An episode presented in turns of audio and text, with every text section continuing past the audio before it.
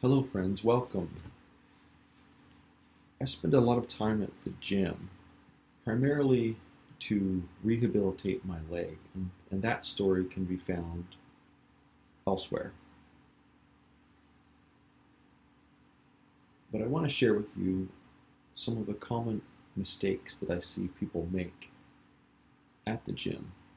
And this can help you both if you are someone who likes to work out, or if you're someone like me who's trying to rehabilitate yourself after an injury. So there's three or four things that people tend to do incorrectly that can result in actually injury and weakness and some other types of problems. So the first thing that I'd like to mention is the amount of weight that people choose to lift or to use in their workout. In the gym, it seems that almost everybody believes that they need to lift very heavy weights. And it, seems that they think that these heavy weights are necessary so that they can gain muscle.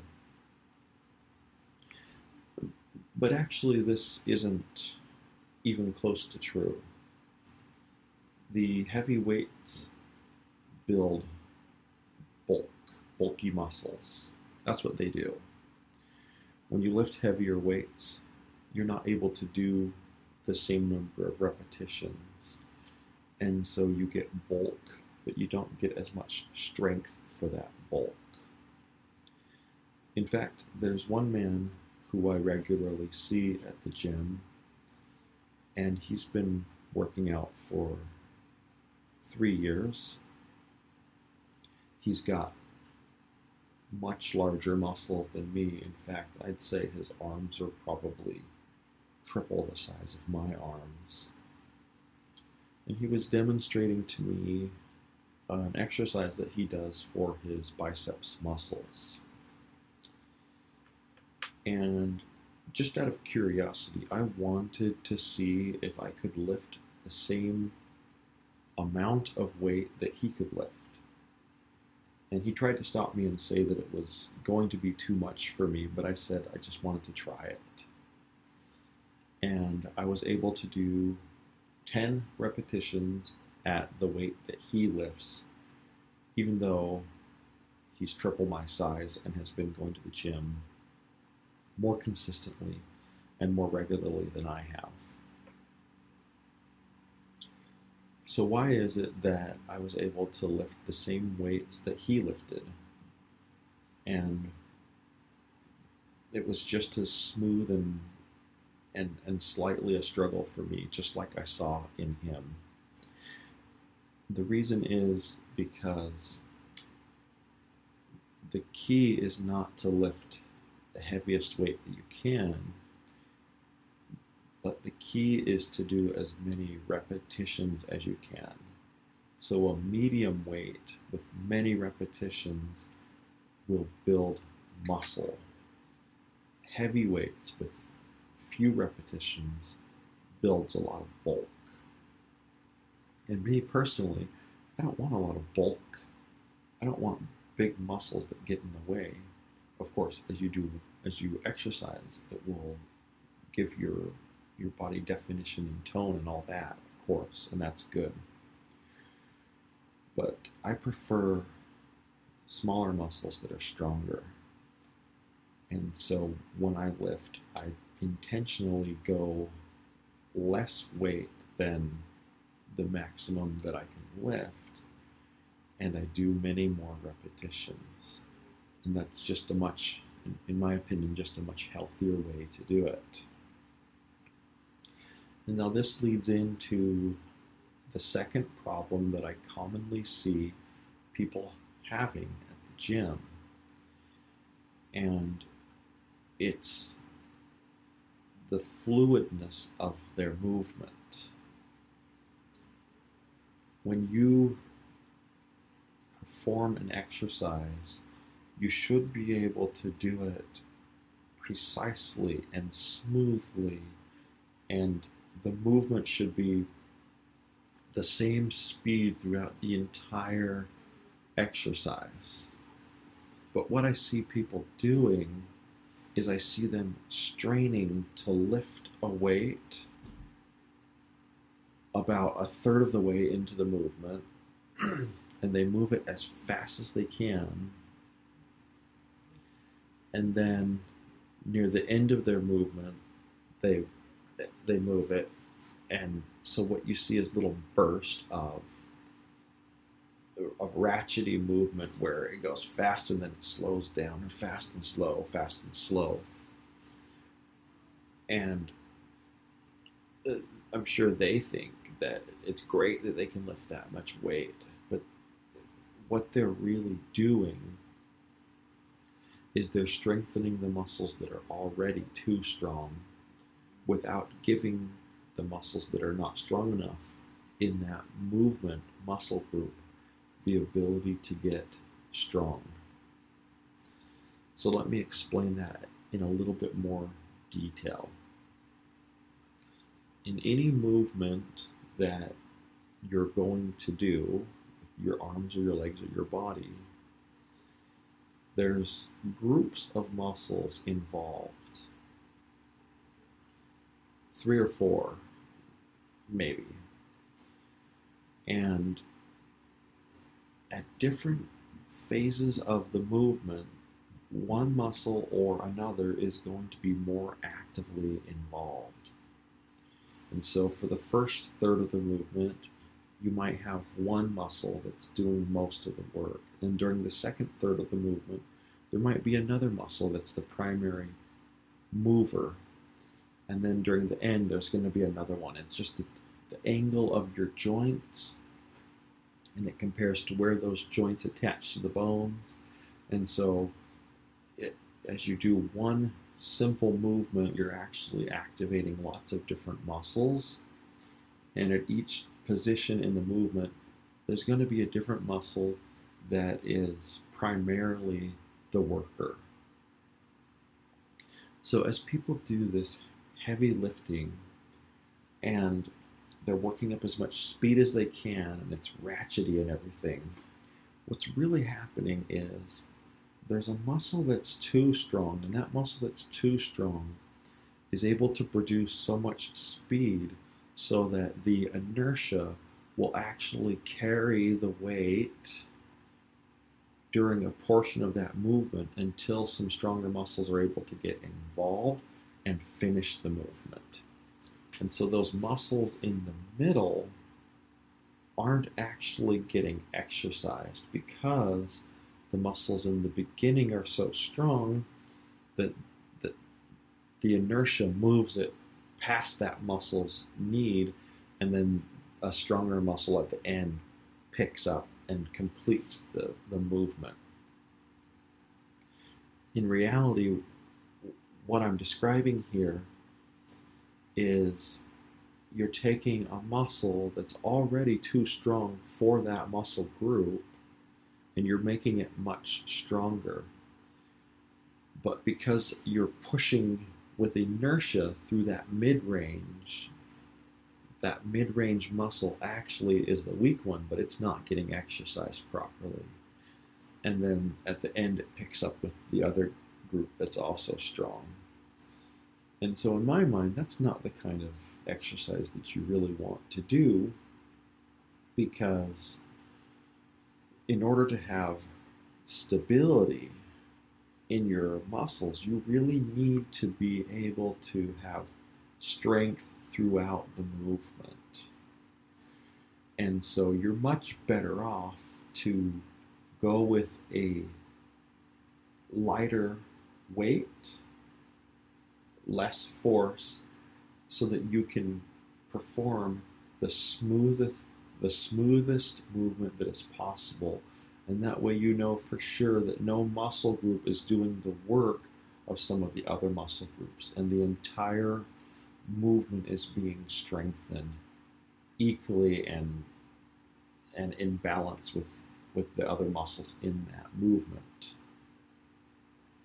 So that's the second main issue that I see a lot of people doing. And the third issue is kind of related to the second issue. And it has to do with the balancing of muscle strength in muscle groups. But the particular groups that I'm now talking about for this third problem are the postural muscles. So I see people the gym with incredible imbalances in their postural muscles. And the thing that I see most commonly is for the, the pectoralis and the anterior deltoids and the biceps to be really, really built without proper strength in the the rhomboids and the lower trapezius and those muscles in the back, the subscapularis and so forth, the the, the uh, triceps. And so, what happens when you have this type of imbalance in your your body is this affects your posture. So these people at the gym that I see, the shoulders are rounded forward and they they look really really strong in the chest and, and they probably think that they're very strong. But these people are also the most likely to get injured because they have a substantial imbalance. The muscles are what holds your bones together, your 208 moving bones that you have in your body. Your muscles hold these together as you move. And you always, uh, I used to think that the working muscles were the ones that were the only muscles that were being used in an activity, but it's just not true. The opposing muscles need to hold that joint in place. And so they tighten to a certain degree to keep the joint in optimal position.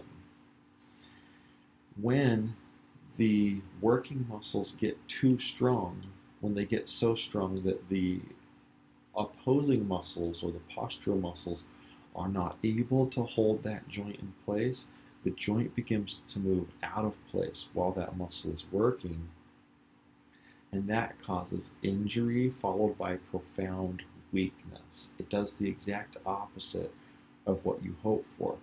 And I see a lot of people getting injured at the gym because they don't realize that the imbalance of their exercises is actually what's causing the problem.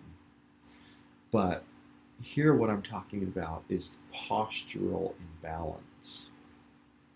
And so, with the example given, we've got the muscles in the front moving those shoulders very far rounded forward and the arms curved in and so forth.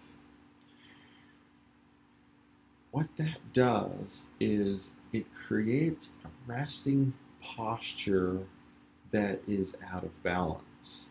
Your shoulders should be back and down, and your shoulder blades should be parallel to each other and they should be pulled in a little bit as you walk so that you can have very straight posture.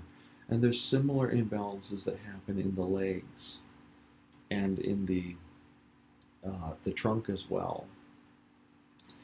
And so when you have these imbalances, then what happens is you move through your life just living and being but you're wearing out your joints and causing deterioration that's completely unnecessary.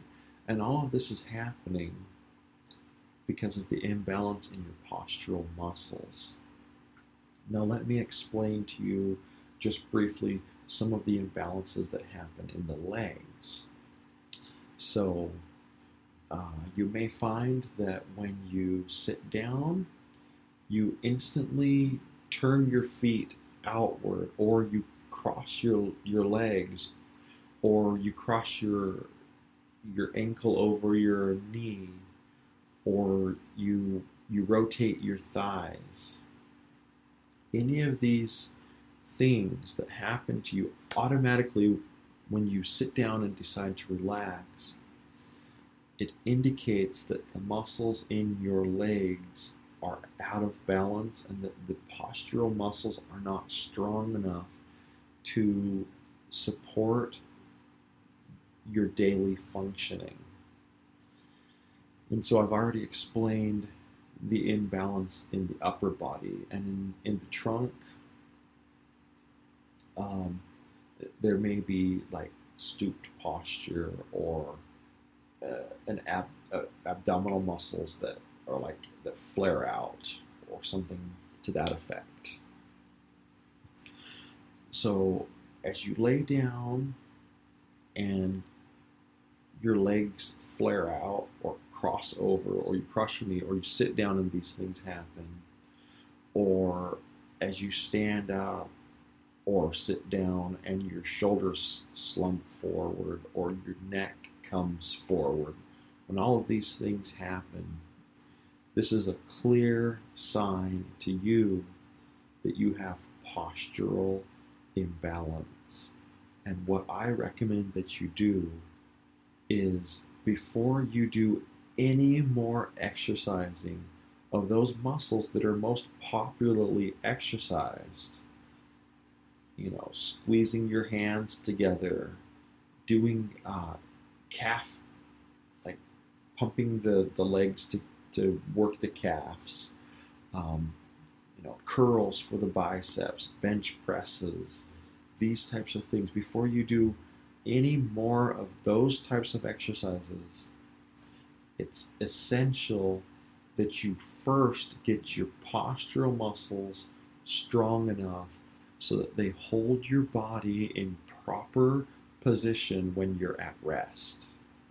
This lets you know that you're in proper balance. Then, and only then, should you begin to do a balanced workout routine where you work the postural muscles along with those other muscles that everybody likes to work out, get their chest strong and their arm, their, their um, biceps strong, and, and people really like to strengthen their hamstrings and their calves and everything. And um, you know the people love to have well-formed abdominal muscles and so forth. Um, so the, the key here is that you need to get these strengthened. And I'm actually in a future segment going to show you some of the exercises that I do in order to get these muscles balanced. But you don't necessarily need anything special. They've got lots of equipment at the gym that you can use, and they even have pictures on the machines that show you which muscles this particular machine is designed to strengthen. And when you use that machine to strengthen in the upper back the muscles that are in the excuse me, in the upper body, those muscles that are in the back, and in the lower body, those muscles that are in the front. That's what you want to strengthen. And so you look on the picture of the machine and it lets you know which muscle. And as you do this, just make sure that you lift less weight than maybe you think you need to do and do more repetitions. So instead of 10, try 30 or 50 repetitions in a set. And you're not necessarily going to see your muscles bulk up like other people at the gym. And you may even people have people looking down at you thinking that you're you're weak or that you're not lifting enough or that they may even tell you that they think that you're crazy. But as you do these things, it's really going to make your body properly balanced so that you can live pain free and injury free and deterioration free so that your body can continue to have its proper form into your older adulthood. And that's really a great thing. And one other thing that this does by strengthening those muscles in the back that are good for the posture of your trunk is that this is going to provide greater input into your brain to keep your brain functioning at a higher frequency throughout your entire brain through that spinal thalamic pathway, which is really, really beautiful. All right, well, thank you for listening in with me. It's been a pleasure, and I look forward to talking with you soon.